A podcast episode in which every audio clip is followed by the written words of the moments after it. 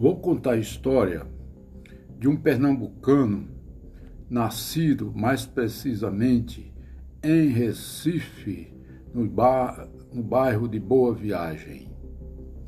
Este cidadão estudou, tornou-se oficial do Exército como médico, serviu o Exército como médico ele tinha uma irmã cujo nome era Maria e que era muito querida, tanto pelos pais como por ele.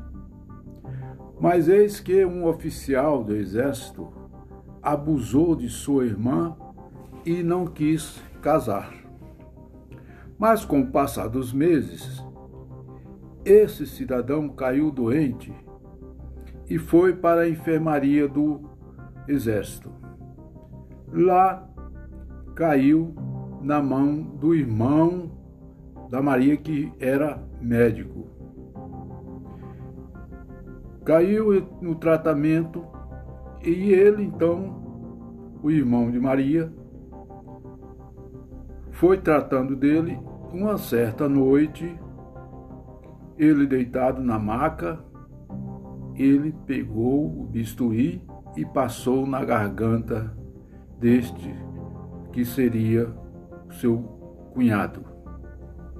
E fugiu, atravessou o Pernambuco, o Nordeste, veio sair no antigo estado de Goiás.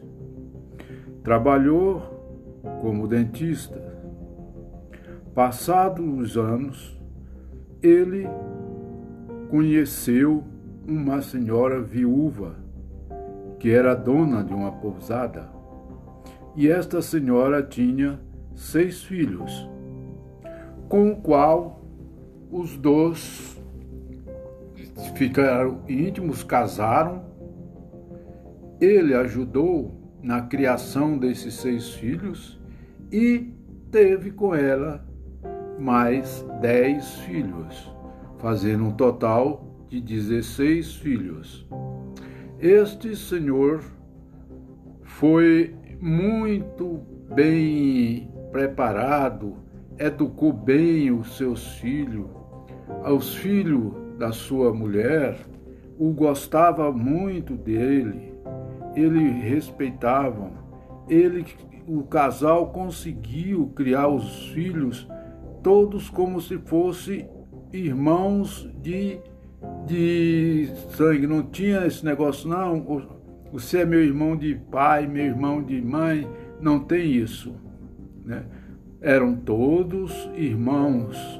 E até hoje, todos são queridos um pelos outros como irmão. Não tem essa distinção de você não é filho de meu pai, você é filho só da minha mãe e não tem isso. Foram criados todos debaixo da mesma asa. Não teve essa distinção.